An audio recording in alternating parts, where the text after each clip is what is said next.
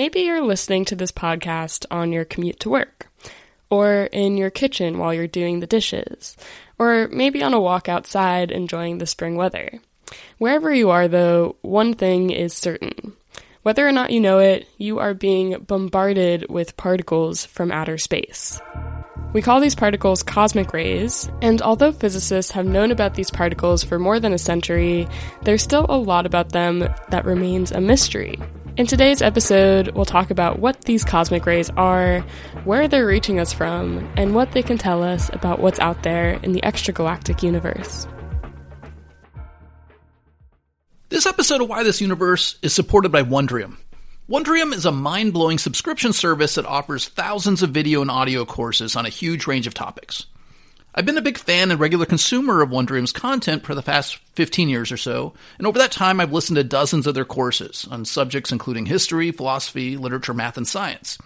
For me, it's like taking an intro level university course from a great professor on a subject you've always wanted to know more about, but without the big tuition fee and all in the comfort of your own home or daily commute.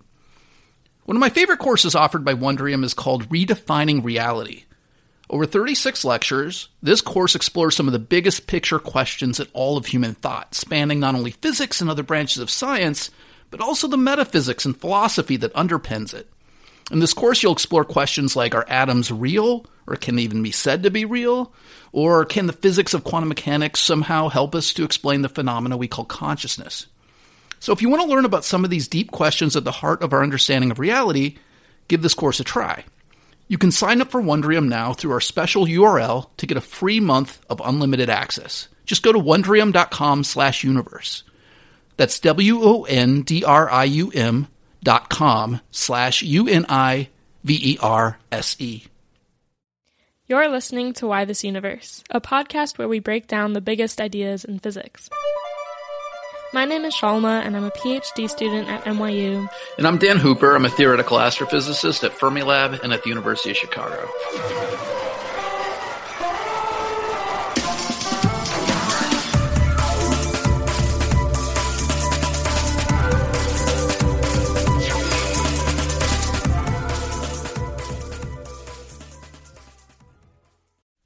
Today on our show, we're talking about cosmic rays, mysterious travelers that hit us from the vast reaches of outer space.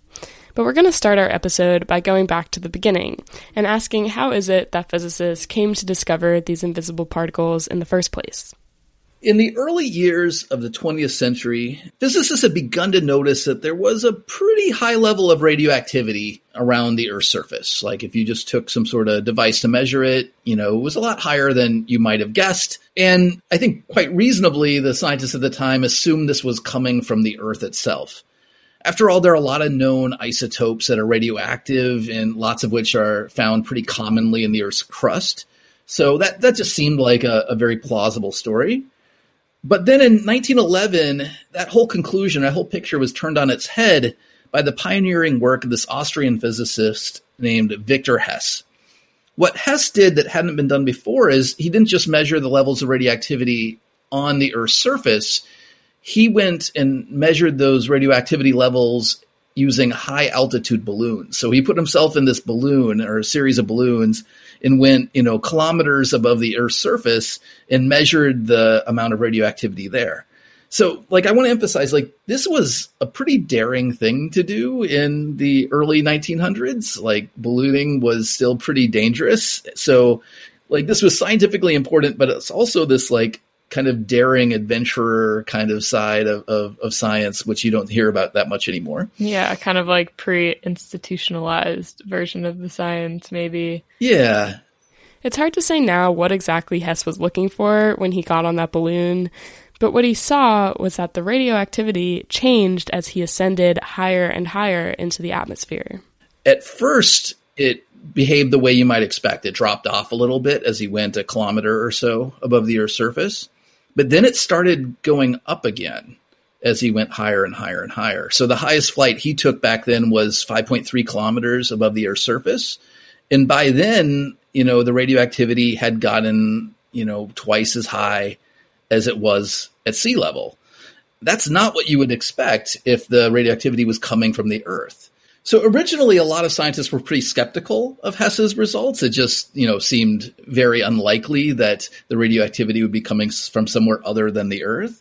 Um, but within a few years, a bunch of other scientists, or at least a few of them, did similar experiments and got similar results. So it quickly became pretty clear that the farther you went up in the atmosphere, the, the higher these levels of radioactivity became.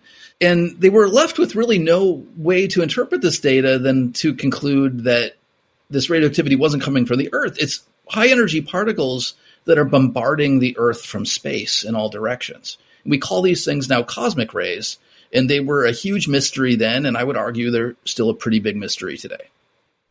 To understand what this discovery felt like at the time, you have to remember that we knew a lot less about the universe in 1911 than we do today. The science of cosmology, which studies the evolution of the universe from the Big Bang, hadn't even been invented yet. We didn't even understand our own sun. And we didn't know that there were other galaxies out there outside of the Milky Way. We knew a lot about, you know, our solar system and the planets and things like that, but everything we knew was really based on like optical astronomy. So, you know, mirrors and lenses collecting light and giving us a picture of what we saw out there. I would say uh, it was all very primitive by modern standards. All right, so before we go any further with the story of cosmic rays, I think we should probably clarify a little bit of the terminology that we're using here. Um, when some people hear the word radiation, they might think of something mysterious or maybe scary or dangerous. But when a scientist uses this word, this word radiation, all they really mean are, are fast moving particles, like ordinary particles like protons, electrons, or maybe nuclei, photons. Any of these things can be radiation. Um, even sunlight is radiation. So radiation isn't intrinsically scary or mysterious. In large doses, it can be harmful, of course, but that's true about almost everything. Just radiation is just a very ordinary part of everyday life. Now, when it comes to the kind of radiation that Hess and others were detecting, these were particles that have enough energy to break electrons off of atoms. We call this ionizing radiation. Light in the form of gamma rays or X rays or ultraviolet light can all be ionizing radiation, and so can electrons and protons or nuclei as long as they're moving fast enough. On the surface of the Earth, most of the ionizing radiation we experience comes from things that contain unstable atoms or, or radioactive atoms. Uh, radon, for example, is a, a, common form of ionizing radiation. And radon's found in, in, gases that naturally seep out of bedrock. It's a just a very naturally occurring thing, and and those can be dangerous if your house isn't you know well ventilated or something. But there are lots of other like everyday objects that are radioactive. Um, some of my favorite examples are Brazil nuts and bananas, uh, which contain potassium 40. So if you bring a, a banana near a, a, de- a, detector of radiation, it will start lighting up like a Christmas tree. And, you know, that doesn't mean bananas are dangerous. It just means they have potassium, which is good for you, but also a little radioactive. Okay, so back to cosmic rays. Over the years and decades, it was figured out that most of these cosmic rays are actually protons. About 90% of them are protons. The remaining 10% are about nine of those 10% are helium nuclei, also called alpha particles. And then the remaining 1% are other kinds of nuclei. Um, and then there's a tiny smattering thrown in of things like electrons and even particles of antimatter, like positrons or antiprotons, things like that. There's also these exotic particles called muons that are raining down on Earth from um, cosmic radiation. Uh, muons are kind of like electrons, but they're unstable and they're much heavier. Um, but muons don't live for very long. They they decay in about a millionth of a second. So there's no way the muons are coming from uh, you know distant, remote astrophysical objects. They just don't live long enough to do that. Instead, the muons are being created when other cosmic rays hit the Earth's atmosphere and in those collisions, muons are created. So either way, we're being bombarded with a rain of muons every moment of every day, but all being told those muons don't originate from astrophysical sources. This cosmic radiation is all over. In every square meter area on Earth, a few thousand protons from space will hit every second. But like Dan said, it's nothing to worry about. In my coffee cup, there are also 10 to the 25 protons. So, like, it's a small number of net protons, but these protons have a lot of energy, so you can detect them a lot easier. They're a lot more obvious than the, you know, protons that make up my coffee.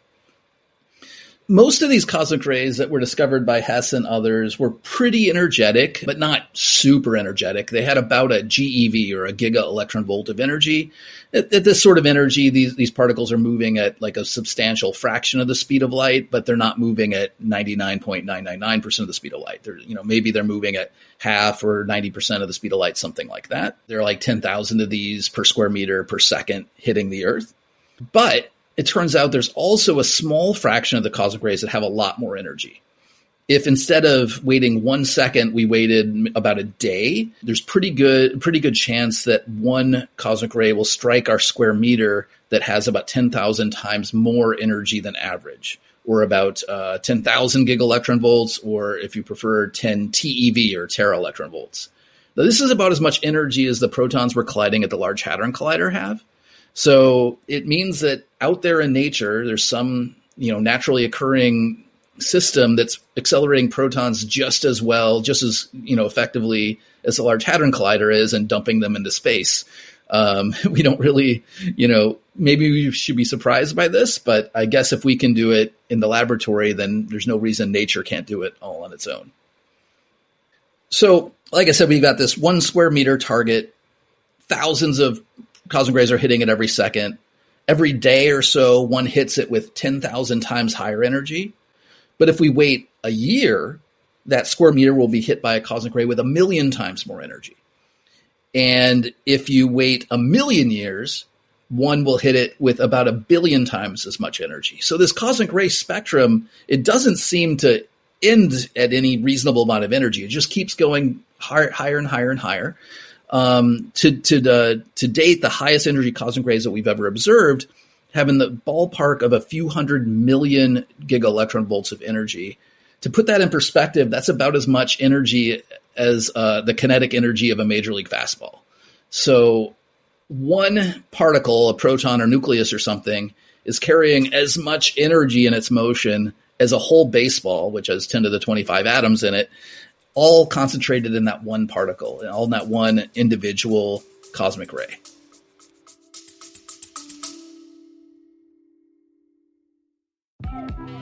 Hi, and welcome to Hiss and Tell, a cat podcast where we delve deep into the fascinating world of feline behavior with your host, me, Christina Wilson, a professional animal behaviorist. Each episode features insightful discussions with leading veterinarians, dedicated researchers and scientists, experts in cat behavior and training, and so much more. Join me as we decode the complexities of pet loss, unravel the mysteries of feline health and behavior, and discover the latest research findings. I'll meet you at Hiss and Tell.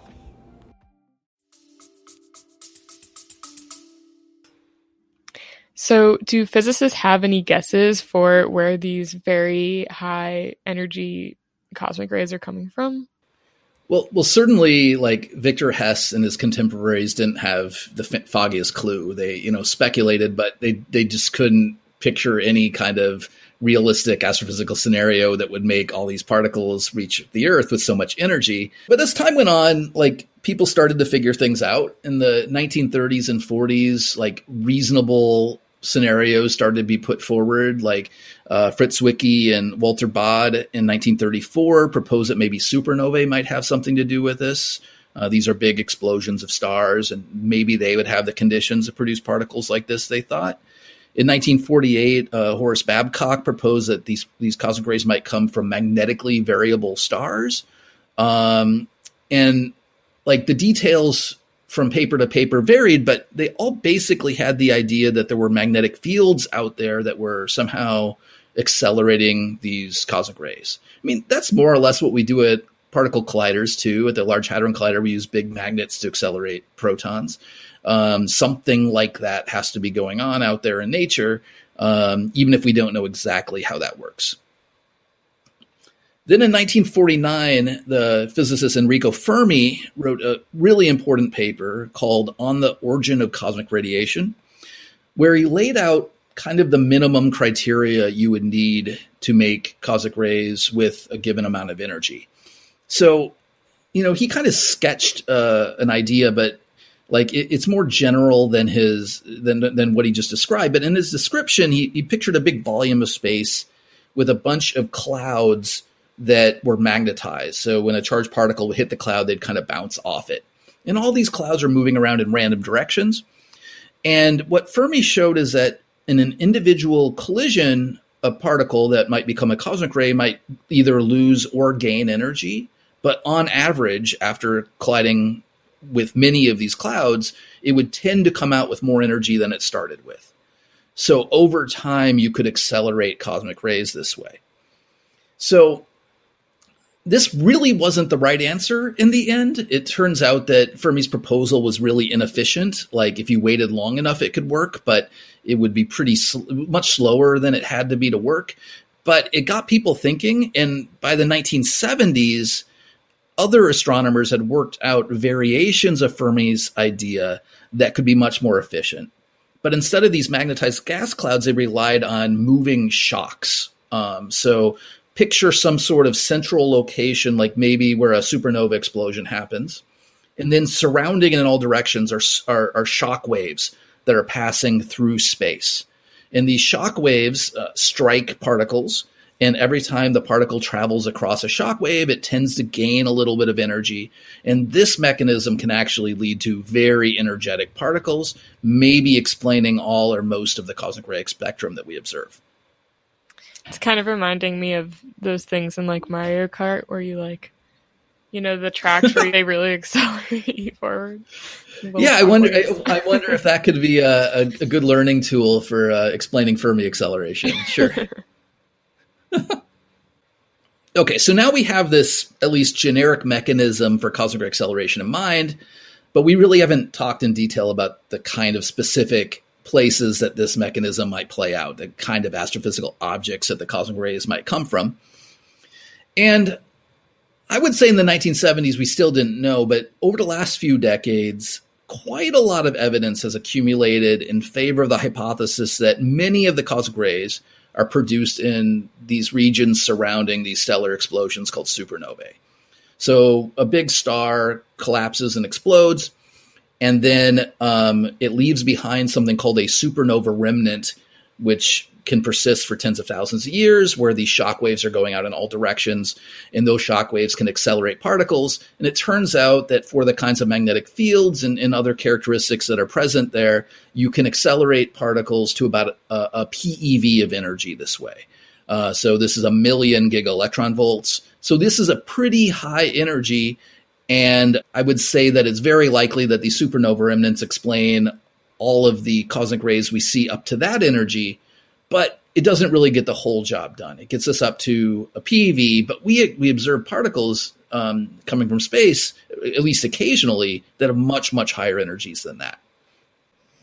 So I think if you did a survey of cosmic ray physicists today, you'd find most of them, and, and including myself, uh, are pretty convinced that supernova remnants in the Milky Way, our own galaxy, are responsible for the at least the majority of the cosmic rays that we see up to about a PeV in energy. But at even higher energies, there's good reasons to think that supernova remnants can't do the job. First of all, the magnetic fields in the regions that, that surround supernova remnants are, are not really strong enough to accelerate particles to the highest observed energies. You can explain cosmic rays up to maybe a million GeV this way using supernova remnants, but these sources can't be responsible for the highest energy cosmic rays, these particles that are hundreds of billions of GeV in energy. And then another reason why these highest energy particles can't come from supernova remnants is they seem to come you know, more or less from all directions of the sky uniformly. And at the highest observed energies, you know, these particles are have so much energies that they won't be deflected by magnetic fields at least very much. They should roughly travel in sort of straight lines through the universe. So if they were all coming from things in our own galaxy, like supernova remnants, then we should see them mostly coming from the direction of the plane of the Milky Way. And instead, they seem to come from all directions about equally.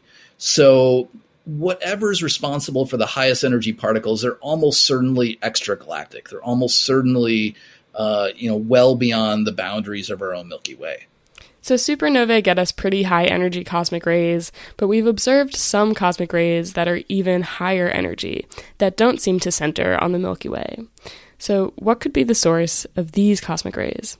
Well, we don't know specifically where these particles come from, but we can at least say some of the things that would have to be true about them if they are to make particles accelerate particles to such incredible energies. They have to be either in a place that's really compact, so really small volume of space, or they have to have really strong magnetic fields. And the stronger the magnetic fields are, the bigger the volume of space that could be responsible. But some combination of these two things have to work in concert if you're going to make particles as high as the high in energy as the highest energy particles we observe. So there are a lot of guesses about what kind of things might do this. Um, if I were to place a bet, I think I would pick a class of sources called active galactic nuclei. So these are really big black holes, millions or billions of solar masses in, in, in mass. So millions or billions of times as massive as the sun. And, and these are at the middle of most galaxies. Um, but a small fraction of those black holes are actively accreting matter from their environment. So matter is kind of falling in towards them, heating up the environment, and doing a lot of vol- volatile and intense things, including potentially accelerating cosmic rays up to very, very high energies. These regions have both the very, very high magnetic fields you would need and um, are very compact. And, and, those two things working together could p- possibly do the job. Another possibility is that maybe in these really colossal stellar explosions called gamma ray bursts, you could uh, accelerate cosmic rays to this sort of energy. Um, so these are kind of like uh, supernova remnants on steroids, maybe bigger stars collapsing that could create gamma ray bursts, or maybe they're uh, the mergers of black holes or neutron stars with other kinds of compact um, objects. So like either way, these these are enormous, uh, you know, stellar explosions, much bigger than ordinary supernova, and and like those could potentially accelerate cosmic rays to the highest observed energies. So there are a lot of experiments being conducted right now um, to study cosmic rays in more detail. One that I think a lot about in my re- research is an experiment called AMS, which is on the International Space Station. So AMS really makes incredibly precise measurements of cosmic rays of a lot of different types and a lot of different energies, but it's pretty small. After all, this is like something you can fit on the space station. So, you know, it's, you know, it fits in a room, right? And and there just aren't enough cosmic rays at high energies for it to have any hopes of being able to measure many or any of those. So if you want to study the highest energy cosmic rays, you have to go to Earth and you have to instrument huge you know swaths of land you know you know hundreds or thousands of, of, of kilometers and and uh, either build a, a, big array of detectors that, that, that detect the cosmic rays when they strike the Earth's atmosphere, or build telescopes that use to monitor that atmosphere with. Um, one one of these experiments is called the Pierre Auger Observatory in Argentina, um, and it's one of the premier ultra high energy cosmic ray experiments. Um, but there are a few others as well these experiments are going to teach us a lot about cosmic rays and their, their origin.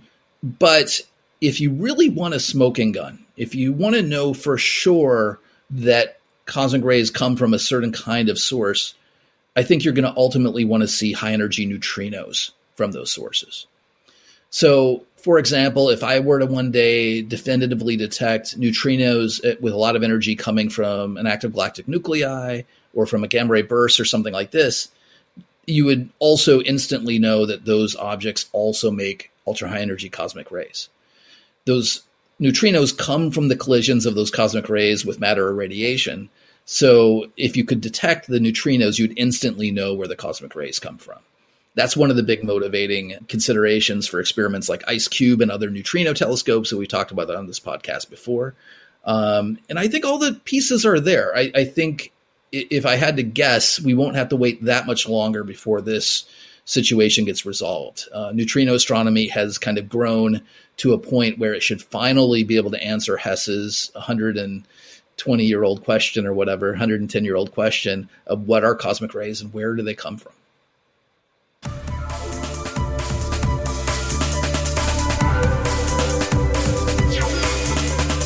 Today's episode was produced and edited by me, Shalma Wegsman. My co host is Dan Hooper, a professor of astrophysics at the University of Chicago and Fermilab. Dan is also an author and has written many books, including most recently At the Edge of Time Exploring the Mysteries of Our Universe's First Seconds. Thank you for all your support and for listening to our show. If you want to support us even more, you can subscribe to our Patreon, where you can ask us questions for exclusive Ask Us Anything episodes, as well as get the ad-free versions of our regular episodes. You can find our Patreon at patreon.com slash whythisuniverse.